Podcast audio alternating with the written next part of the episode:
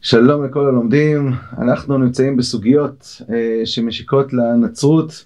הנוצרי מוצג בספר הכוזרי, בין השאר, הוא כותב כך: אשר לדיננו ונימוסנו, מציווי שמעון השליח הם וחוקינו לקוחים מן התורה, בה נוגעים תמיד ובאמיתותה אין להטיל ספק.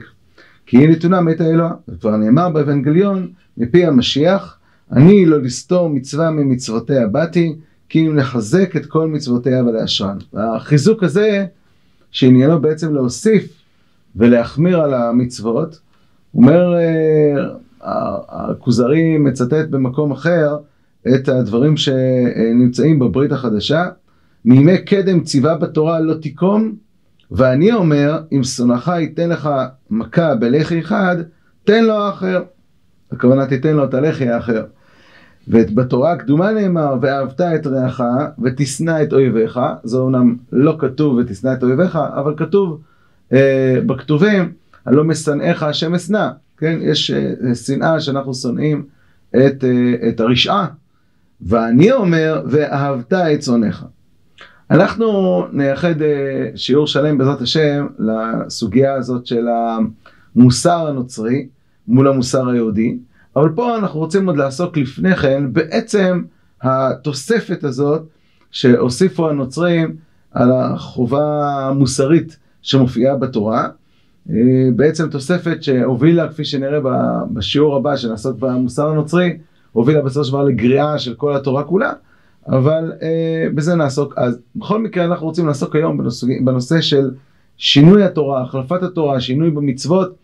אה, בתוך תורת ישראל. מה היהדות אומרת על העניין הזה במובן העקרוני? אנחנו נתחיל ברמב"ם, אחר כך אה, ננסה לראות את שיטת רבי יהודה הלוי בסוגיה הזאת, ואחר כך ננסה גם אה, לראות את דברי רבי יוסף אלבו, ומתוך כך לראות איזושהי תמונה כללית בסוגיה הזאת בדעת היהדות. כי בהסתכלות פשוטה, אנחנו אומרים, טוב, הנצרות הוסיפה, גרעה ובעצם ביטלה את התורה ואת המצוות. ואנחנו מאמינים בנצחיות התורה, זה אחד מעיקרי הדת, אבל היום אנחנו טיפה נעמיק וננסה להבין מה הכוונה נצחיות התורה. אנחנו פותחים ברמב"ם בהלכות יסודי התורה בפרק ח', והרמב"ם פה אה, קובע את המחויבות המוחלטת שלנו לנצח לתורת משה. וכך אומר הרמב"ם, משה רבנו לא האמינו בו ישראל מפני האותות שעשה, שמאמין על פי האותות, יש בליבו דופי, שאפשר שיעשה האות בלט וחישוף. במה האמינו בו? במעמד הר סיני, שאיננו ראו ולא זר, ואוזנינו שמעו ולא אחר, האש והקולות והלפידים, והוא ניגש אל הערפל, והכל מדבר, מדבר אליו, ואנו שומעים, משה, משה, לך אמור להם כך וכך. במילים אחרות, מעמד הר סיני היה סוג של מעמד שהוכחה נבואתו של משה רבנו, כי אנחנו היינו שותפים איתו בנבואה וחווים ביחד איתו את נבואתו ואת היותו שליח על ידי הקדוש ברוך הוא, לך אמור להם כך וכך. אנוכי עומד בין השם וביניכם וכולי, וזה אה, עניין מעמד הר סיני, לעגן את נבואת משה. נמצאו אלו ששולח להם, הם העדים על נבואתו שהיא אמת וכולי. נמצאת אומר, אומר הרמב"ם, שכל נביא שיעמוד אחר משה רבנו, אין לנו מאמינים בו מפני האות לבדו, כדי שנאמר, אם יעשה לנו אות, נשמע לו בכל מה שנאמר. הרי משה רבנו לא האמנו בו בגלל האותות, האמנו בו בגלל מעמד הר סיני, שהוכחה נבואתו. אם כך כשמגיע אלינו נביא ואומר שהוא נביא, והוא עכשיו קורע את הים, או הולך על המים, או מחיה את המתים, זה אולי הוכחה שהוא יודע לעשות ניסים, אבל מה זה קשור לנבואה? וכי רבי פנחס בן יאיר שקרע את הים, זה אומר שהוא היה נביא? לא. אז אם כך, למה אנחנו שומעים לו כשהוא עושה אות ומופת? אומר הרמב"ם, אנחנו לא שומעים לו בגלל האות והמופת שהוא עשה, אלא מפני שמצווה שציווה משה בתורה, המצווה שציווה משה בתורה, ואמר שאם נתן אות, אליו תשמעון. מצווה לשמוע מזה לנביא, אף על פי שאין לנו יודעים אם האות אמת או, או כישוב ובלט. כלומר, אומר הרמב"ם, האמת שכשמגיע אליך נביא ועושה אות ומופת, אתה מצווה לשמוע לא, לא, בגלל שאתה, לא בגלל שאתה יודע שהוא נביא אמת, יכול להיות שהוא נביא שקר, אנחנו לא, לא הוכחה נבואתו. למה אתה עושה מה שהוא אומר? כי התורה ציוותה עליך לעשות מה שהוא אומר.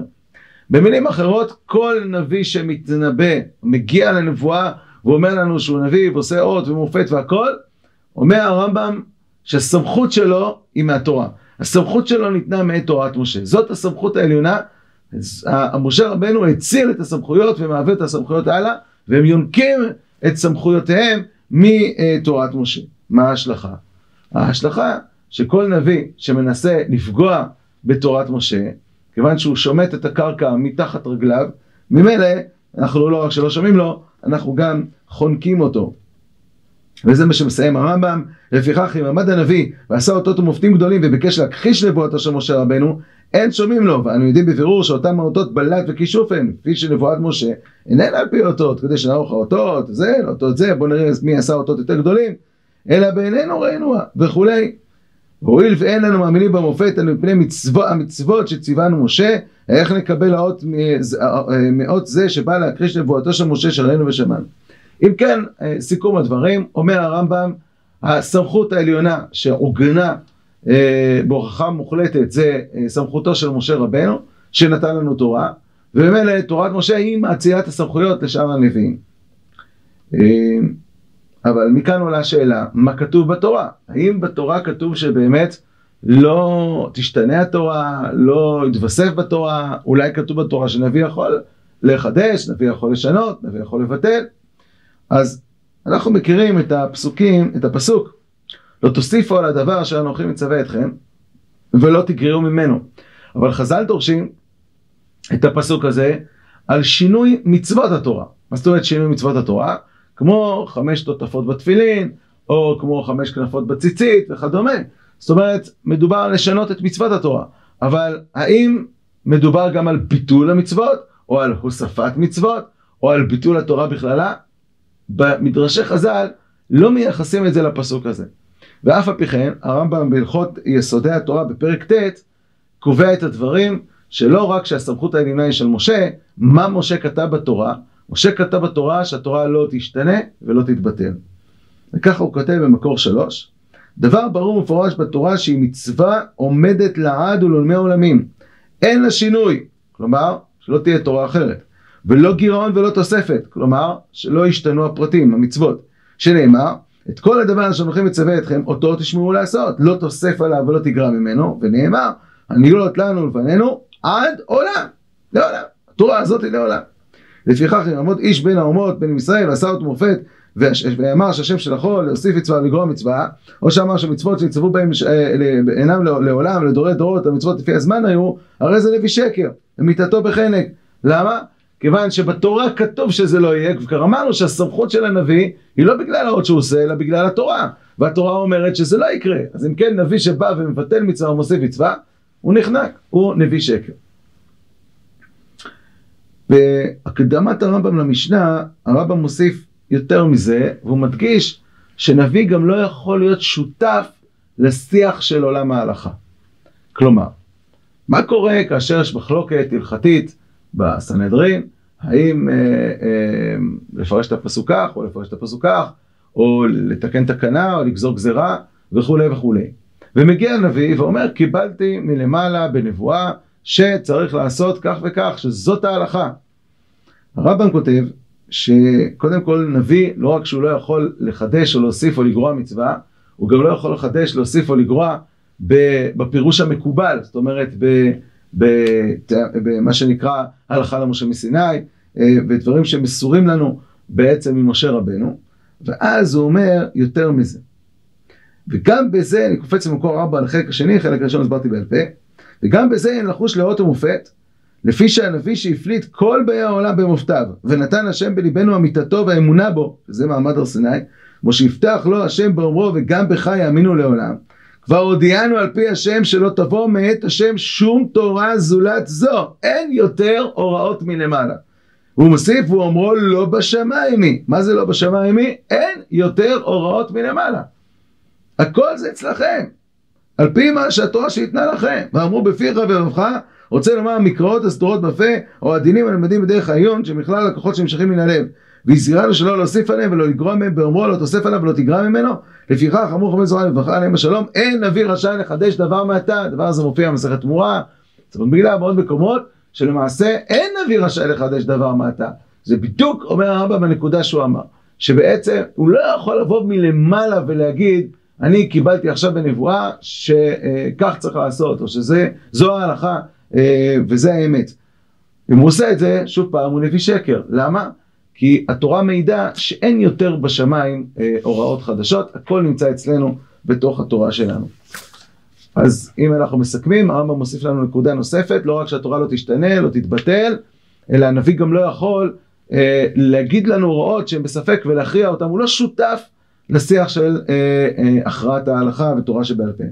והרמב"ם מעגן את זה בעיקר התשיעי, הוא כותב כך, כאחד מעיקרי הדת, מקור מספר חמש, הביטול. היסוד התשיעי הביטול, והוא שזאת התורה, תורת משה, לא תבוטל ולא תבוא תורה מאת השם זולתה, לא יתבסף בה ולא יגרע ממנה, לא בכתוב ולא בפירוש, אמר לא תוסף עליו ולא תגרע ממנו. הרמב"ם במורה נבוכים מוסיף לא רק את ההסבר מצד הסמכות, אלא גם את ההסבר התיאולוגי. מה הסיבה שזה ככה? והרמב"ם כותב שכיוון שהאלוה הוא שלם, חוכמתו שלמה, והתורה היא חוכמת האלוה. אז אם התורה היא חוכמת האלוה והיא שלמה, לא שייך בתוספת ולא גירעון, כי כל תוספת מלמדת שלפני כן כביכול היה חוסר, היה משהו שהוא לא שלם. וכל גירעון גם כן מלמד שלפני כן היה איזשהו משהו שהוא לא שלם. ולכן כיוון שהתורה היא שלמה, היא מאוזנת, היא מדויקת, לא שייך בה לא תוספת ולא גירעון, וכמובן שלא ביטול. כלומר היסוד התיאולוגי שהתורה לא תשתנה, זה בגלל שאין שינוי גם בחוכמה האלוהית. ולמה אין שינוי? כי האלוה מופיע אלינו כשלם, אה, וחוכמתו שלמה. וכך הוא כותב במורה נבוכים ב' ל"ט, דבר שלם במידה המרבית האפשרית במינו, אי אפשר שיימצא במינו אחר, כשהוא חסר אותה שלמות, אם בשל הפרזה, אם בשל אי ספיקה. כן התורה הזאת, שהבהיר שהיא מאוזנת, ואמר חוקים משפטים צדיקים, יש להתבונן בה בהתאם לאדם השלם, שכוונת התורה שיהיו כל בני אדם אלה, רק את התורה הזאת היא נקרא בשם תורה אלוהית. תורה שהיא לא מאוזנת ושלמה היא לא תורה אלוהית, אה, כי, כי האלוה הוא שלם. נשאר לנו נקודה אחרונה ברמב"ם להבין, לפני שאנחנו עוברים לריאל, ואם זה כך, אז מה פתאום יש תקנות, יש גזרות, אם התורה היא שלמה. מה פתאום חכמים צריכים להוסיף במהלך הדורות כל מיני תקנות וגזרות? אז אחד זה קושייה מצד השלמות של התורה, שתיים זה קושייה מצד הסמכות. הרי מוסיפים וגורעים. אומר הרמב"ם בהלכות ממרים, הואיל ויש לבית דין לגזור ולעשות דבר מותר ויעמוד איסורו לדורות וכן שלהן להתיר, איסור מאיסורי התורה לפי שעה, מהו זה שהזהירה התורה לא תוסף ולא תגרע? הוא אומר לא להוסיף על דברי התורה ולא לגרוע מהן. וכאן הוא מסביר בעצם נקודה כזאת. אם יבואו בדין ויגידו התורה נותנת תרי"ג מצוות ואנחנו עכשיו מוסיפים, מוסיפים מצווה תרי"ד ואומרים שהיא מהתורה, הם עוברים על לא תוסיף ולא תגרע, אין ביניהם הבדל בין הנביא לבינם. אבל כשהם באים ואומרים, שמע, התורה נתנה לנו תרי"ג, אנחנו מוסיפים מצווה מדרבנן שהיא תוספת שלנו, היא לא מהתורה. ברגע שמגדירים את זה כדרבנן, אין בעיה. למה אין בעיה? שתי סיבות. אחד, כי התורה נתנה להם סמכות לעשות את זה. וכיוון שהתורה נתנה סמכות, אז ממילא יש לי את הסמכות לעשות את זה, ועשו משמרת למשמרתי, אם זה גזרות, תקנות וכולי, כל אחד מהדברים אה, בסמכויות השונות, י"ג עיקרי מידות שהתורה נדרשת בהם וכולי. אז קודם כל הסמכות זה מהתורה. התורה, אני משתמש בכללים שנתנה לי התורה כדי להוסיף. שתיים, אני לא מוסיף על התורה, אלא אני מוסיף מדי רבנן. אני לא משנה את התורה עצמה. למה הדבר הזה הוא כל כך חשוב? או אם התורה יש שלמה, למה צריך להוסיף מדי רבנן? אז הרמב"ם אה, כותב בטעמי המצוות, בחלק ג' של מורה נבוכים, וגם ראינו עכשיו בפרק ל"ט בחלק ב', שהתורה היא נותנת את השלמות למציאות שלמה, לאנשים השלמים. אבל כשהחברה מתקלקלת, אז כבר ההדרכות של התורה לא מספיקות. ולאנשים מקולקלים צריך הדרכות מוקצנות כדי להחזיר אותם לאיזון. מעין מה שכותב הרמב"ם גם כן בעבודת המידות שלו, שכאשר, למרות שההדרכה היא דרך הישרה, המאוזנת, שהיא המידה הבינונית, אבל כשאדם חולה בנפשו, הוא נמצא בקצה אחד, צריך להקצין לקצה השני כדי להגיע אל האיזון. אז לפעמים אנחנו צריכים תקנות וגזרות למצב של מחלה. התורה היא שלמה, אנחנו חולים, וכשאנחנו חולים, אנחנו צריכים לתקן כל מיני תקנות וכל מיני גזרות כדי להוביל אותנו אל השלמות של התורה.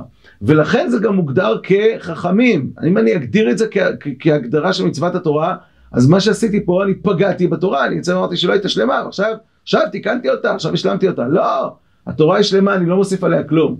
אני, כדי להגיע לשלמות שלה, כשאנחנו חסרים, אנחנו מוסיפים מצוות מדי רבנן. זה, אה, אה, אלו הם דברי הרמב"ם בהלכות אומרים בפר, במקור השביעי. אז אם כן, הסביר הרמב"ם שיש פה את שתי הנקודות שאמרנו. קודם כל זה שומר על השלמות של התורה, להפך, זה מה שמחזק את השלמות של התורה. והדבר השני, יש סמכות, כי אנחנו משתמשים בכלים שהתורה בעצמה נתנה לנו כדי אה, לתקן את התקנות, לגזור גזרות, או להוסיף אה, מצוות, או לדרוש בעמידות שהתורה אה, נדרשת אה, בהן. הרמב"ם כותב שלפי זה, כשאנחנו מברכים אשר קידשנו במצוותיו וציוונו על מצוות דה רבנן, אנחנו לא מכוונים וציוונו להדליק נר חנוכה, כי האלוה לא ציווה אותנו להדליק נר חנוכה. חז"ל אמרו לנו להדליק נר חנוכה. אז מה אנחנו מברכים וציוונו?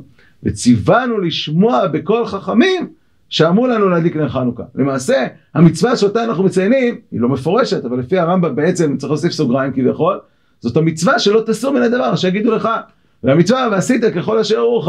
המצוות הללו הם המצוות שאנחנו מקיימים מצוות מרבנן, אלו המצוות שאנחנו מקיימים מהתורה באותו רגע. זה המצווה, ציווה אותנו לשמוע בקול חכמים.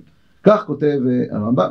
אני אעיר שהרייבד uh, שם uh, חולק על הרמב"ם בהלכות מממרים ב' ט', אבל לא נתייחס לרייבד, נתייחס למחלוקת היותר חריפה, וזה לכאורה, וזה רבי יהודה הלוי בספר הכוזרי במאמר השלישי, בחלק השני שלו, שעוסק בהתמודדות עם הקראים. וככה רבי יהודה הלוי אה, אה, בפרקים שם מתייחס לתורת משה. אומר, אומר רבי יהודה הלוי, איפה הסמכות? הרמב"ם אמר שהסמכות זה מעמד הר סיני, ההתגלות הנבואית בסיני, שאיננו ראו ולא זר.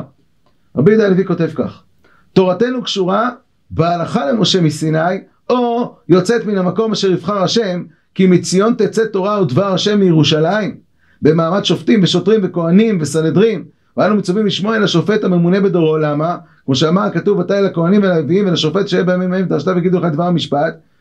למה? ועשית על פי הדבר שיגידו לך מן המקום ההוא אשר יבחר השם. במילים אחרות, אומר רבי דה הלוי, המקור של הסמכות זה מקום השכינה. כשהיינו בסיני, מקום השכינה היה סיני. אחר כך במדבר, מקום השכינה היה המשכן.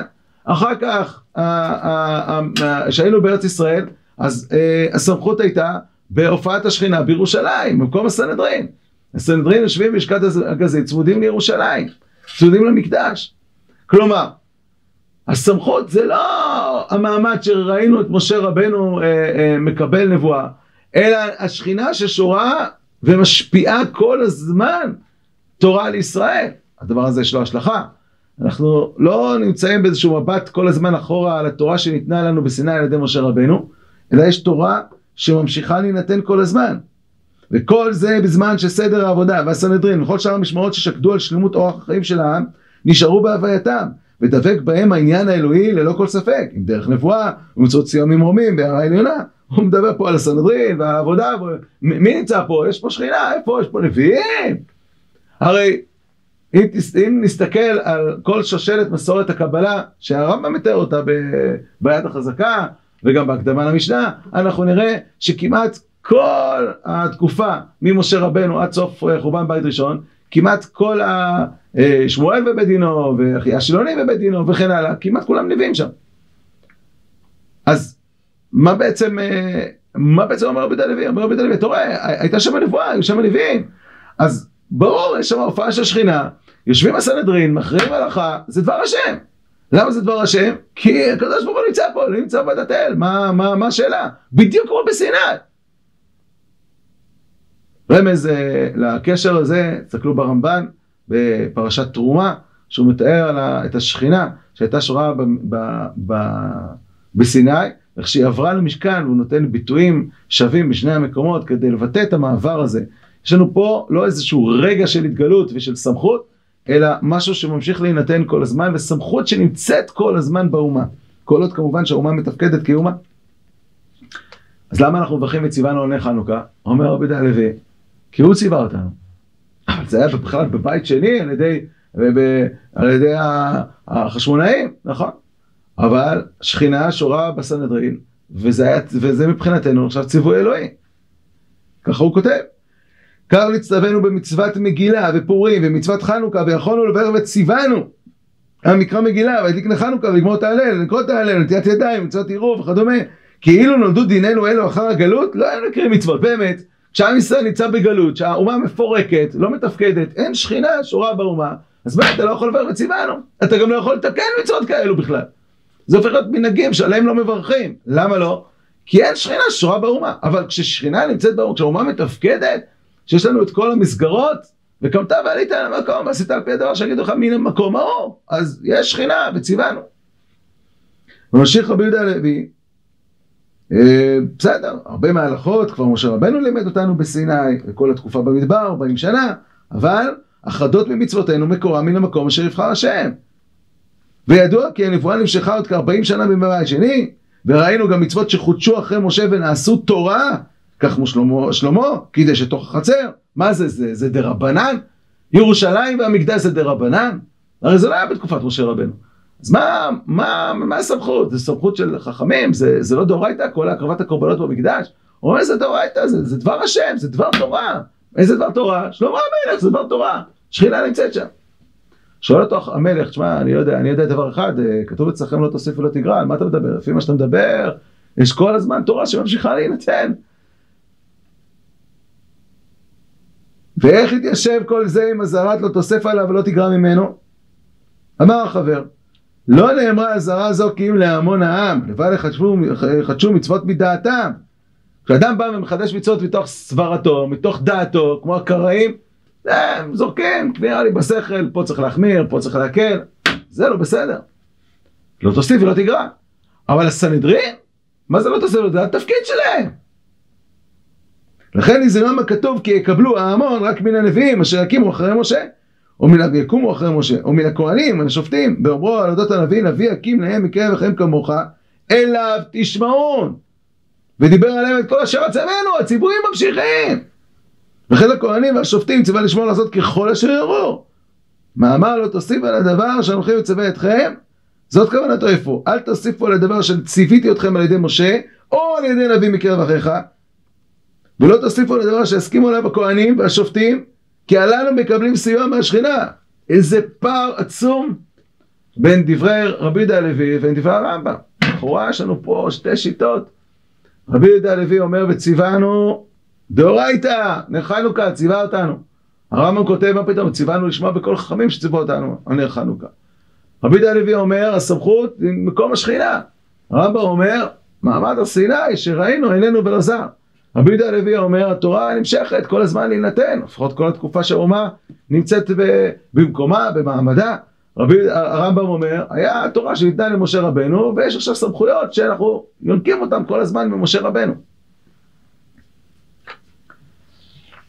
הנביא, האם הנביא שותף למעשה לתורה שבעל פה, או לא בשמיים? אבל האמת שזה רק אה, חיצוני לגמרי. למה זו מחלוקת חיצונית לגמרי? כי בואו נשאל את הרמב"ם. הרמב"ם, אתה בעצמך מסכים שברוב הסנהדרין שהיו ממות משה רבנו עד סוף חורבן בית ראשון, היו שם נביאים בסנהדרין. אז אתה מסכים לדברי רבי יהודה הלוי שהיו נביאים בסנהדרין, הם היו שותפים. יותר מזה, אתה גם uh, מסכים שהסנהדרין ישבו במקום אשר יבחר השם. וברגע שגלתה סנהדרין ממקום השכינה, אז כבר לא יכלו לדון דיני נפשות, אין כבר דין זקן ממרא, אז אתה בעצמך מסכים שיש סמכות שהיא נובעת בעקבות מקום המקדש, מקום השכינה. אז אתה מסכים לזה. מצד שני רבי יהודה הלוי, מה, מה זה אומר שישב עכשיו הנביא במקום השכינה, בסנהדרין, איך זה עבד בסופו של דבר שהדליקו, קבעו נר חנוכה? בא איזה מישהו ואמר מלמעלה, שקיבלתי איזה הערה משמיים שצריך לעשות נר חנוכה? מה פתאום? הם קבעו את הדברים באופן, כמו שמתאר הרמב"ם, לפי הכללים שנתנה התורה. עמדו להכרעת הרוב, כל אחד דרש דרשות, תהיה וכולי וכולי, או שמישהו העלה טענה שצריך לגזור גזירה, לתקן תקנה, ומכוח הסמכות שנמצאת בתורה, לפי הכללים שניתנה התורה, אה, הם פועלים בהתאם לכללים, ובהתאם לזה קבעו את מה שקבעו. אז אם שניהם מסכימים לשתי הנקודות, אז מה בדיוק המחלוקת? במילים אחרות, אין פה בכלל מחלוקת. יש פה עיסוק בשני נושאים שונים, שכמובן קשורים אחד לשני. יש נושא אחד שזה הנושא של איך קובעים את המצוות, ויש נושא שני של, אה, איך נקרא לזה, מה התוקף של המצוות. הרמב"ם עוסק בשאלה של איך קובעים את המצוות. האיך, האיך לא נעשה על ידי מישהו שבא מלמעלה ואומר לנו, אה, קיבלתי בשמיים הערה. מה פתאום, מי שעושה את זה, חונקים אותו, לא בשמיים. אז איך זה עובד? יש כללים שעושים בהתאם למה שקבעה התורה. יש אה, כללים של סנהדרין, יש כללים של תקנות, של גזרות, של מידות שהתורה נדרשת בהם, יש כללים שהם מתוך התורה. זה האיך, איך זה נעשה. אבל רבי יהודה הלוי לא עוסק בשאלת האיך, ברור שהאיך זה כמו שהרמב"ם מתאר. רבי יהודה הלוי עוסק בשאלת מה התוקף, הרי אנחנו, כמו שרבי יהודה הלוי אה, סובר ומדגיש, מטרת כל התורה זה לבנות הסדר לחלות השכינה. אם יש משהו שהוא לא רצון האלוה, אז איך, אה, איך תשרה שכינה? אז איך אני יודע שזה רצון האלוה? אומר רבי יהודה הלוי, השכינה ששורה בארועה מכוונת את הסנהדרין כדי שהיא תקלע לרצון האלוה, ולכן אפשר לעבר את זה וציוונו. אז כשאתה אומר וציוונו, ציוונו לשמוע בקול חמים, או הקדוש ברוך הוא ציווה אותנו בעצמו? תשובה, תלוי על איזה שאלה אתה שואל. אם אתה בא לענות, אם השאלה שאתה שואל וציוונו, הכוונה והיכן ציוונו במובן של אה, מה הסמכות? אז זאת אומרת, התורה נתנה סמכות לחכמים, לא תעשו מן הדבר. זה התשובה של הרמב"ם. אבל אם אתה שואל, מי אמר שזה רצון השם? התשובה היא, השכינה שורה באומה, ולכן זה דבר השם. וציוונו, הוא ציווה אותנו. כן, יש לנו פה בעצם שתי שאלות שונות ושתי תשובות שונות. דרך אגב, אפשר לראות את זה במקום מספר 10, שחז"ל שואלים את השאלה הזאת על הלכות, אה, על נר חנוכה, בגמרא מסרת שבת במקום מספר 10, מה היא מברך? מברך שכשם מצווה ציוונו להדליק נר חנוכה, שואלת הגמרא ואחד ציוונו, שתי תשובות, אחד לא תסור, שתיים, שאל אביך ויגד לך זקניך ויאמרו לך. אז התשובה השנייה זה היה התגלות השכינה, זקנים שיושבים במשכן הזה, יש שכינה. התשובה הראשונה לא תסור, כי יש פה שתי שאלות ושתי תשובות לשתי השאלות. שאלה אחת היא שאלת הרמב"ם, שאלת האיך, ושאלה שנייה, שאלת רבי יהודה הלוי, שאלת התוקף. ולכן אין פה בכלל מחלוקת. רבי יהודה הלוי שם במ"ט מדגיש את העניין הזה, אה, שנמצא גם ברמב"ם, שראינו בהתחלה, שזאת הטעות הגדולה של הקראים. הקראים לא רק שלא יהיו במקום שכינה ואמרו את הדברים שלהם בשעה שהאומה הייתה מפורקת לחלוטין, הם גם לא השתמשו בכלים שניתנה התורה כדי להגיע אל, אה, אה, אל ההלכה הנכונה. וככה כותב במקום מספר 9. אם המצוות אינן מוגדרות אצלו, אצל אותו חכם, בגדרים, כלומר בגבולות של האיסורים על פי המסורת, הוא לא הולך לפי הכללים שניתנו לנו במסורת על פי התורה, שאין לעוברם, אין הוא מובטח להיכנס בהם, כלומר במצוות, מה שאינו מהן. כלומר, לא מה שהשם ציווה, הוא מציאת קצת מה שיש בהן במצוות, מהן מה שהשם ציווה בו. למה? כי הוא הולך לפי השכל שלו.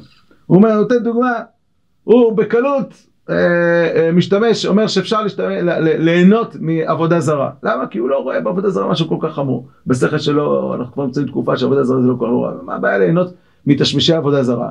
לעומת זאת, ליהנות מחזיר? אסור! הקריא אסר ליהנות מחזיר. למה? חזיר זה איסור שיש לו רייטינג, ולכן יש לו איזושהי נטייה פנימית להחמיר. אבל האמת שההלכה קובעת בדיוק הפוך. חזיר אין שום איסור הנאה, ובעבודה זרה יש איסור הנאה חמור. זאת אומרת, לא תמיד מה שנראה לך בשכל, בשכל נראה לך אולי שבשבת להדליק אור זה שום דבר, אבל להתחיל לפנות עכשיו בספרים מצד אחד לצד שני של הבית, זו עבודה שהיא אסורה בשבת, אבל ההגדרות של השבת הן הגדרות שונות בהתאם למסורת. אז אומר רבי יהודה הלוי, אם אתה תלך לפי השכל שלך, אתה תגיע לעיוותים. אתה צריך לשמור את הדברים בהתאם לכללים ולמסורת שקיבלנו, לתורה שבעל פה שקיבלנו, והוא קובע בו שתי נקודות. נקודה אחת זה ההלכות עצמם, כן, הכללים ואיך קובעים הלכות, ההיקשים כמו שהוא אומר כאן, והדבר השני זה העיקרים מן המקובל. מה זה העיקרים? אה, רבי יהודה הלוי אומר שיש עיקרון של המצוות. למשל השבת, אז העיקרון של השבת זה איסורי מלאכה, זה לא עבודה. נפקא מינה, שלהדליק אור יהיה אסור, כי זאת מלאכת יצירה. כלומר, יש במצוות גם את הכוונה שלהם. אז כשאתה פוסק הלכות, אתה צריך שני דברים. אחד, לדעת את כוונת המצוות שניתנה לנו בתורה. שתיים, לדעת את הגדרים של המצוות. ואת הכלים שיש לך, איך להשתמש בהם כדי להסיק את אותה מסקנה הלכתית. אם תשתמש בכלים הנכונים ותדע את הכוונה של התורה, אז אתה תצליח לכוון לאמיתה של תורה, בנוסף צריך את סיוע השכינה, כפי שאמרנו, וכשהאומה נמצאת בטהרתה ושלמותה, כדי להגיע למצב שאפשר לתקן, לגזור, לחדש וכולי. אז אם כן, יצא לנו שאין מחלוקת בין הרמב"ם לבין הרבי יהודה הלוי, אלא יש לנו פה אפילו השלמה. אה, אנחנו זקוקים לשלושה תנאים מרכזיים כדי אה, לתפקד אה, ולחדש אה, בתורה, והחידוש הזה הוא לא חידוש, הוא לא חידוש כי הסמכות באה מהתורה וכי השכינה שורה באומה, וזה חלק משלמותה של התורה. דיברנו על איך עושים את זה, על פי הכלים שנתנה התורה ובהתאם לכוונת התורה, ודיברנו על העניין של הסייעתא דשמיא של השכינה כשהיא שורה באומה. אז לכאורה הדברים הם ברורים, התורה היא שלמה, אין שינויים, וכל השינויים הללו הם אה, מתוך סמכות ומתוך אה, סיוע של השכינה כדי אה, לתקן וכדי להרחיב במצוות דה רבנן בהתאם למצב שמשתנה. אבל רבי יוסף אלבו נראה כחולק לחלוטין על הרמב"ם, הוא אומר שהוא חולק, הוא חולק בכלל על העיקר התשיעי, שהתורה לא תשתנה. אם הרמב"ם הגדיר שהתורה זה חוכמת האלוה וממילא לא שייך בשינוי, היא שלמה לחלוטין, רבי יוסף אלבו אומר מה פתאום. וכך הוא כותב במקור 11. איננו מחויב שלא תשתנה הדת האלוהית לעם אחד בעצמו. וזה כי אף אם לא ישתנו הדעות בעצמן, ולא הנותן, כלומר האלוה לא משתנה, וגם דעותיו, חוכמתו לא משתנה. כבר אפשר שיפול בשינוי מצד המקבל. לפי שמשלמות כל פועל שיפעל פעולתו כפי הכנת המקבלים. ולפי השתנות הכנת המקבל תשתנה פעולת הפועל בלי ספק. וזה לא יחויב שינוי בחוק הפועל. כי כמו שהרופא ייתן הנהגה אל החולה עד זמן משוער אצלו, שלא יגלהו לחולה. כשיגיע הזמן ההוא, יתחזק כבר החולה מחוליו. ישנה הרופא הנהגתו ויתיר מה שאסר ויאסור מה שהתיר. אין לחולה להתפלא מזה, כי אין זה ממה שיחויב שינוי בחוק כוונת הרופא הראשונה, ולא מה שחייב חיסרון בחוק הרופא. מה הוא אומר? הרופא מגיע לחולה, אומר לו שבועיים אסור לך, הוא לא אומר לו שבועיים, אומר לו אל תאכל את זה, כן תאכל את זה, לא תעשה את זה, כן תעשה את זה. אחרי שבועיים מגיע אליו, החולה, ברוך השם, מתקדם, סך הכל מתחיל להבריא, עכשיו פתאום הופך לו את כל ההנהגה. אומר לו החולה, תגיד לי, מה, למדת עכשיו רפואה, אתה משנה לי את הכל? אומר לו, לא, לא, לא, אצלי לא השתנה שום דבר. אתה השתנית. ולכן, ההדרכה שהתאימה לך אתמול, לא, לא מתאימה לך היום. אומר רבי יוסף אלבו, התורה זאת הדרכה לאדם, זאת הדרכה לאומה.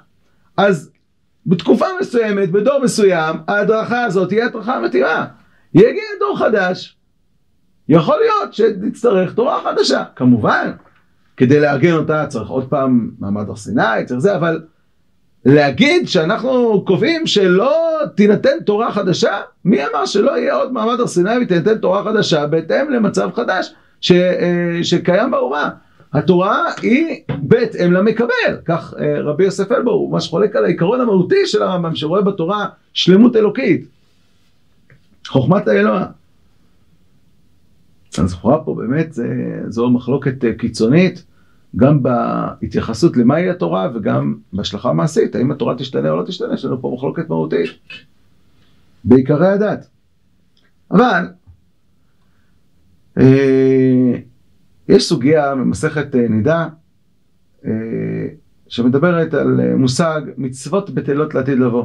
רבי יוחנן אומר, מצוות בטלות לעתיד לבוא. יש לזה השלכות הלכתיות, האם אפשר לקבור את המת בציצית ללא ארבע כנפות, כלומר ארבע כנפות בלי ציצית, או אפשר לקבור את המת בכלאיים, ואומר רבי יוחנן במתים חופשי, כיוון שהמת נעשה חופשי מן המצוות, מסבירים התוספות, שהוא יקום לתחיית המתים, הוא יהיה, כמו שאמרת הגמרא בסנהדרין, מתים שקמים לתחיית המתים בלבושיהם הם עומדים, אז הוא יחזור, כמו שהגוף שלו נרקם מחדש, אז כך אה, גם הבגדים שלו נרקמים מחדש, אז הוא חוזר עוד פעם והוא קם לתחייה עם ארבע כנפות בלי ציצית, הוא קם עם אה, בגד אה, עם כלאיים, אל תדאג, מצוות בטלות עתיד לבוא.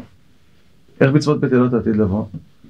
מי ששואל את השאלה הזאת, זה המהר"ל, שמצד אחד מחזיק בדברי הרמב"ם, שאומר שהתורה לא תשתנה, התורה היא שלמה, תורת, אה, תורת השם, חוכמת השם, ומצד שני מצוות בטלות עתיד לבוא.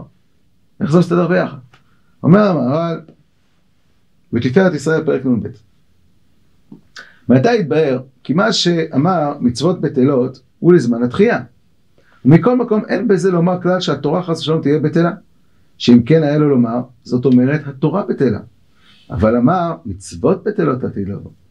שלא יהיו בסגנון זה שהם עתה. כי התורה היא סדר העולם הזה כמו שביארנו, אבל לזמן התחייה, שהוא עולם הבא, אין לו סדר העולם הזה. ולכך מצוות התורה יהיו בטלים, כפי מה שהוא סדר עולם התחייה. מכל מקום לא יקרא זה ביטול התורה, כי התורה כוללת סדר כל המציאות, וגם בתורה נרמז סדר המציאות שהוא לזמן התחייה, מה שיהיה. שהרי התורה קיימת כבר ראשונה. וכמו שכתוב בתורה על איזה מצוות שלא היו נוהגים רק לזמן, שהרי לא תסתוב נחלה ממטה למטה ולדור באי הארץ בלבד, ולא נאמר בזה שהתורה חסולה בטלה, אבל נאמר שכך אמרה התורה, שהמצווה היא לזמן הזה ולא יותר. כך בתורה כתיב כל סדר המציאות לנצח נצחים. ואם אין לנו יודעים, אבל לעתיד נבין. דברי התורה על בוריה ונדע מה שכתוב בתורה, מצוות אלו שייכים, הוא האדם בעולם הזה וכולי וכולי. אומר אה, המהר"ל, התורה לא תשתנה. בתורה יש את הסדר של כל המציאות של כל הדורות, של כל התקופות, של כל העולמות, של כל העניינים. אבל אנחנו כרגע פוגשים את המצוות של בה כפי ההופעה שמתאימה לעולם הזה. אבל יש בה הרבה מעבר. ויגיע דור שבהתאם למציאות החדשה שלו, של תחיית המתים, אחרי ימות המשיח, יש כבר עולם אחר, עולם מתוקן, גוף מזוכח, לא צריך כבר את המצוות הראשוניות, אז מתוך החכמים שבאותו הדור כבר התגלה להם מתוך התורה עצמה הסדר הנכון של העולם החדש. כך כותב המהר"ל. לכן מצוות בטלות עתיד לבוא, אבל התורה לא תשתנה. רגע, אז אולי זה, זה מסביר את שלמותה של התורה. כלומר, אמרנו, הרמב"ם אומר למה התורה לא תשתנה? כי התורה היא שלמה, נכון, התורה היא כל כך שלמה, שהיא כוללת בתוכה גם את כל השינויים הפנימיים. הרי הוא נותן דוגמה, מצוות שהיו לשעה. אז מה זה התורה השתנתה? לא, כי בתורה עצמה כתוב. אם בתורה עצמה כתוב סמכות הנביא לתת הוראות לשעה, אז זה שהוא נותן הוראות שעה זה שינוי? לא, כי זה כתוב בתורה, שיש לו את האפשרות לעשות את זה. אם סנהדרין עכשיו מתקנים תקנות וגוזרים גזרות, והם עושים את זה, האם זה שינוי בתורה? לא. למה לא? כי זה כתוב בתורה, זה חלק מהשלמות של התורה. אומר המהר"ל אותו דבר. מצוות בטלות לעתיד לבוא, כתוב בתורה. כך גם כותב הקובץ שיעורים במקור 13, בלחן וסרמן כותב כך, בעניין מצוות בטלות לעתיד לבוא לכאורה קשה, האחד מקראי הדת הוא שזאת התורה לא תשתנה לעולם. ויש לומר, הכוונה בעיקר הזה שדיני התורה לא השתנו מכפי שנאמרו למשה בסיני. וגם זה נאמר בסיני, שלעתיד לבוא יהיו המצוות בטלות. ולא יתחדש שום דין, מה שלא ניתן במשה רבנו. דה המצוות בטלות עתיד לבוא, הוא גם אחד מדיני התורה המצויה אצלנו היום, זה אחד מהדברים שכתובים בתורה, גמרא מסכת נידה. אז זה לא שינוי בתורה שהמצוות השתנו לעתיד לבוא. אה, אז הסברנו מצד השלמות, מה מצד הסמכות, מאיפה הסמכות לעשות את הביטול הזה. אז האמת שמי שככה מעורר על זה, זה הרב קוק בספר מבוכי הדור. הוא אומר, תשמע, אין שום, האמת שמי שקצת לומד ויודע, יש את כל הכפתורים האדומים במרכאות בתוך התורה עצמה. הסנהדרין כמובן, שיושבת בלשכת הגזית שתתחדש לעתיד לבוא, ואין שום דבר שיגביל כוח הבית דין הגדול לעשות ולתקן לשם שמיים, כל צורכי הדור, בכל דברים פרטיים שבמצוות. הוא אומר ככה, בשב ואל תעשה, יש לבית דין סמכות לבטל את כל המצוות תעשה בשב ואל תעשה. אז כל מצוות תעשה, אפשר לבטל אותן, אפילו עשו את זה, מצוות שופר בשבת, מצוות תולה בשבת, יש מצבים ששב ואל תעשה, וזו סמכות שמוסכמת על כולם של החכמים. האם יש סמכות לבטל מצוות לא תעשה בקום עשה, לומר לך תאכל חזיר? אה, מחלוקת בגמרא. אומר הרב קוק, נו, זה מחלוקת אמוראים, אז נכון שהנטייה של הפוסקים היא לצד אחד, אבל הסמכות של הסנהדרין היא עליונה יותר מאשר אה, פסיקה של ראשונים וכולי, אפילו של אה, הכרעת הגמרא, הכרעת הגמרא אנחנו מקבלים אותה עלינו, קיבלנו אותה עלינו עד שתקום הסנהדרין. אז שתקום הסנהדרין יכולה להכריע כדעה שנייה שסופרת שגם בקום הזה בסנהדרין יכולים, יכולים לבטל.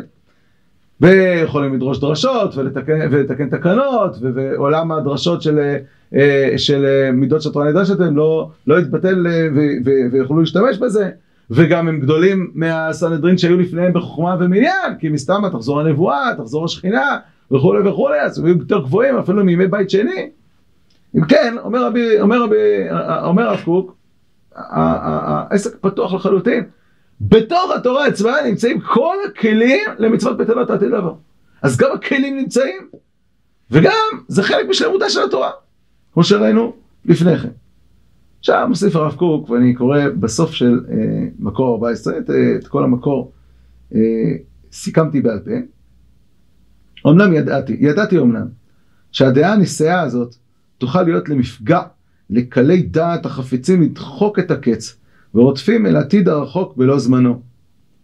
אין, יבוא בן אדם ויגיד, טוב, מצוות בית העתיד לבוא, העתיד לבוא הגיע עכשיו, אפשר לפרק, למחוק את כל המצוות. יאללה, ביטול עשה, ביטול לא תעשה. אלה הם השועלים המחבלים, שאף שהרגשתם היא הרגשה רוממה ונעלה, זה בא ממקום גבוה. כלומר, מתוך איזושהי תחושה פנימית שכן, יש תקופה כזאת שהמצוות בטלות. יש, יש דבר כזה.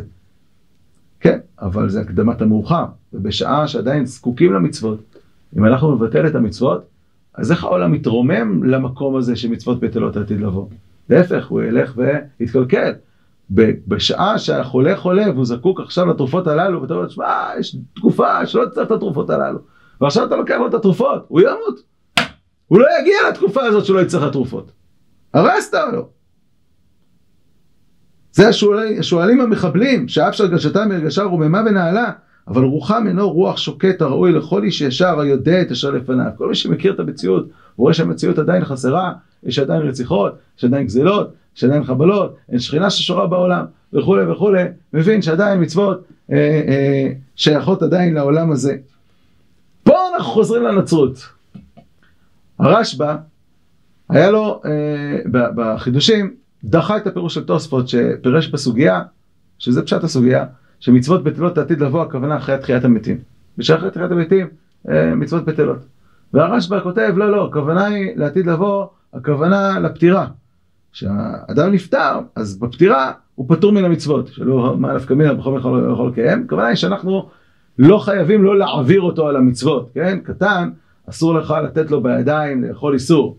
אבל מת, אתה יכול לכרוך אותו בתכריכים של ארבע כנפות בלי ציצית. למה? כי הוא עכשיו פטור מן המצוות, אבל לעתיד לבוא?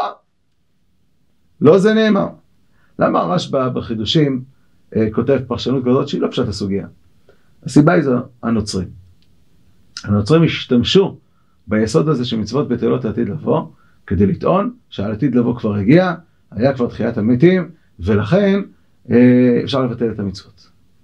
וככה הוא כותב, וככה אה, מסופר פה במאמר רשב"א שם אה, בספר מלכת כנרות, במקור 15.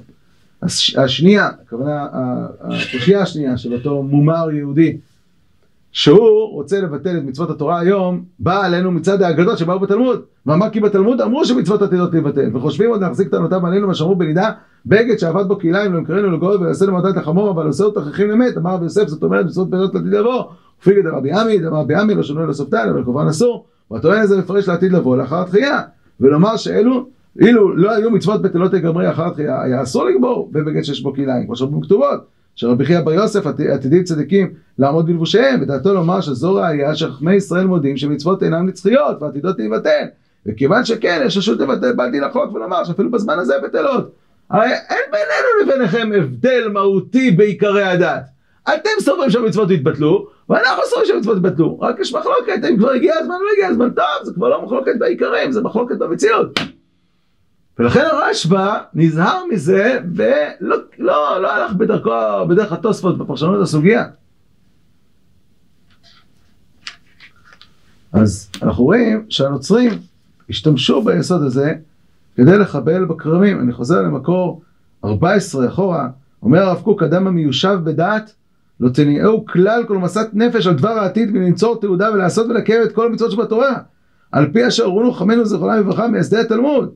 ולהכיר גם כן בהכרה פנימית איך הוא ממלא בזה את החובה המוסרית האמיתית לחיי האומה ועתידותיה שהוא בדיוק העמוק של, תכל... של אחרית המילה של האמת רצון, רצון השם יתברך בעבודתו שהוא חפץ בצדק ומשפט וכל מעגל טוב. ובמקור 17 אה, כותב, הרמב, כותב הרב קוק קודם שיבוא העולם החדש שיהיה לו מגע באותו הר העליון שיהיה שייך לומר בו פנים של מצוות בטלות העתיד לבוא יתגלו המצוות בהוד סגולתם בכל אדם בנועמם הפנימי, בתפארת החיים הממשיים שבהם. וכל העולם כולו ישתומם למראה גודלם ויפעת כבודם. וכל ישראל ידבקו באהבתם בכל לב, בעצמיות הטבע האלוהי שבהם. מרוב אהבה וחשק התקשרו בקדושת כל המצוות כולם, ורזיהם בפועל, מעשה, התגלו עליהם ברוב שמחת גילם ועשייתם, אוויר עד ארץ ישראל מחכים. נגיע לתקופה של מקדש, של נבואה, של, של, של, של קורבנות, של עשיית כל המצוות, לא זרזיפים של מצוות כמו שאנחנו עושים היום, אלא כל האומה בשלמותה. ואם הקדושה תמלא בשאיפתה בעולם עד כדי המידה של התעלות הקודש המביאה לביטולה של המצוות, נגיע כבר לקדושה כה גבוהה כבר שלא תצטרך את המצוות הללו, יהיה זה אחרי, דווקא אחרי תקופה ארוכה, מלאה אהבה וחשק, מלאה באמונה קדושה, דבקות אצילית, אלוהית וטבעית, ותעתיד תורתי בליבם ועל רוח ליבם יכתבנה. זה הסדר אה, שמופיע אצלנו של מצוות בטלות העתיד לבוא. ובמקור 16 הוא כותב, הרשעה של ביטול המצוות והמרידה המעשית, שהיא חורבן העולם, יונקת היא מעתיד רחוק, ממצוות בטלות העתיד לבוא. אבל מקסם שב חזתה. במקום העליון הכל מתקן, כל העולמים הגשמיים והרוחניים. אבל לא ניתנו המצוות האלה לצרף בין את הבריות. אבל כשבאה השחתה לבטל את המצוות בעוד שכל השגים, בעוד אשר השגים לא נתערו, בעוד שלא נצטרפו הבריות כלל, הרי זה מבלה על נחלת השם. אם כן, פתחנו בנצרות. הנצרות באה ודיברה על אנחנו מתקדמים, וההתקדמות הובילה בסוף לביטול המצוות, שינויים, חידושים, תיקונים. בואו נבדוק. קודם כל, האם עומדים פה בכללים של השינויים והחידושים? גם אצלנו בתורה יש שינויים וחידושים. אבל עם שלושה תנאים. תנאי ראשון, זה התנאי, איזה תקופה אנחנו נמצאים. האם אנחנו נמצאים בתקופה של הופעת השכינה? האם בתקופה שהאומה נמצאת בשלמותה, יש מקדש, יש סנהדרין במקום מזבח? האם יש לך בעצם את, את, את הידיעה שאתה עושה את רצון השם כי האלוה שוכן בקרב האומה ומדריך אותה לעשיית רצון השם? אם לא, אתה אסור לך לגעת. אחד, זה רבי יהודה הלוי שמדגיש. הנקודה השנייה, זה אם אתה משתמש בכלים הנכונים שנתנה התורה. כפי שקראנו בהתחלה, בברית החדשה, כן, בספר אה, מתי יימח שמו, אז הוא כותב, בתורה הקדומה כתוב א', ואני אומר תעשה ב'. ככה לא לא זו הדרך. גם כאשר מדברים על תקופות או על מצבים של ביטול מצוות עשה, זה בהתאם לכלים שנתנה התורה, מתוך התורה עצמה, לא כנגד התורה. זה תנאי שני, שאתה משתמש בכלים שבאמת נתנה התורה ולכוונה של התורה, אתה צריך גם לדעת מה כוונת המצוות ולכוון לכוונת המצוות. אז שלושת התנאים הללו, כוונת המצוות, האופן של עשיית, קביעת ההלכה, ושיש סמכות, יש שכינה, שלושת התנאים הללו לא התקיימו אצל הנוצרים. ולכן, קודם, קודם כל הדבר הזה הוא אה, בהחלט יציאה מן התורה. היסוד שהם אה, נמשכו אליו, שזה ביטול המצוות לעתיד לבוא, יסוד אמיתי. אבל הם אכלו את היסוד הזה, מה שנקרא, אכלה פגה. אכלו את זה בתקופה שהתקופה נמצאת, ב... העולם נמצא בחורבן, יש מריבות, יש מכות, יש, יש מלחמות, האומה מפורקת לגמרי. איפה שכינה, איפה נבואה, איפה התגלות, אין כלום. בתקופה הזאת לבטל את המצוות, הדבר הזה רק מביא לעצירה ולפגיעה בהתקדמות אל התכלית ולתקופה הזאת. אה, ויצא לנו, אנחנו מסכמים, שכשאנחנו אומרים שהתורה לא תשתנה, זה לא שהתורה היא קפואה ועומדת, חס ושלום. התורה לא תשתנה. התורה שניתנה בסיני היא תורה שלמה. שלמה, חוכמת האלוה. אבל היא מופיעה אלינו ב, אה, בהתאם למקבלים, כמו שאומר רבי יוסף אלבו. היא תורה שלמה, כתורה שלמה שניתנה לנו בסיני. אבל בתוכה יש הופעות שונות. אנחנו נמצאים בתקופה מסוימת שמופיע עלינו משהו מסוים בהתאם למצב שלנו. ובתוך המצב הזה יש לנו את הכלים, את הדרכים, איך להשתמש בה. אה, נעיר הערה אחרונה, שהדבר הזה יש לו השלכה כמובן גם ביחס לרפורמה ולעולם הקונסרבטיבי, כי בסופו של דבר העולם הרפורמי בדיוק נפל בשלושת התנאים הללו שגם הנצרות אה, נפלה. מה, מה, קודם כל, כל שינוי, כל שינוי, האם יש לנו את הסמכות, אנחנו רוצים בתקופה שהאומה נמצאת בטהרתה ובשלמותה ושכינה שורה בישראל כדי לעשות שינויים ותקנות, גם אם רוצים לשנות. אין את, ה, את, ה, את הסמכות הזאת, איפה אלוקים נמצא בדת האל, האם אנחנו בכלל עסוקים ומעניין אותנו מה רוצה השם, או שבכלל לא מעניין אותנו מה רוצה השם, מעניין אותנו מה אנחנו רוצים. ופה הנקודה השנייה, האם אנחנו מכוונים לכוונת התורה? האם אנחנו מכוונים כדי לעשות בסוף את הרצון של האלוה במצוות, או שמה שמעניין אותנו זה עולם מוסרי חדש, עולם ערכים חדש, עולם שאדם בנה אותו, ועכשיו צריך להכפיף את עולם המצוות לעולם המוסרי של האדם. ובשביל זה אנחנו עושים שינויים, אנחנו עושים שינויים לא מתוך אה, כפיפות לערכי התורה. והנקודה השלישית, ששם יש הבדל בין הרפורמה לבין העולם הקונסרבטיבי, זה אם אנחנו משתמשים בכלים. האם אנחנו כמו הרפורמים בעצם אומרים, טוב, אה, יש לנו עכשיו אה, השקפה חדשה, יש לנו ערכים חדשים, ולכן אנחנו מבטלים את מה שהיה, סתם ככה במחי יד. התקדמנו.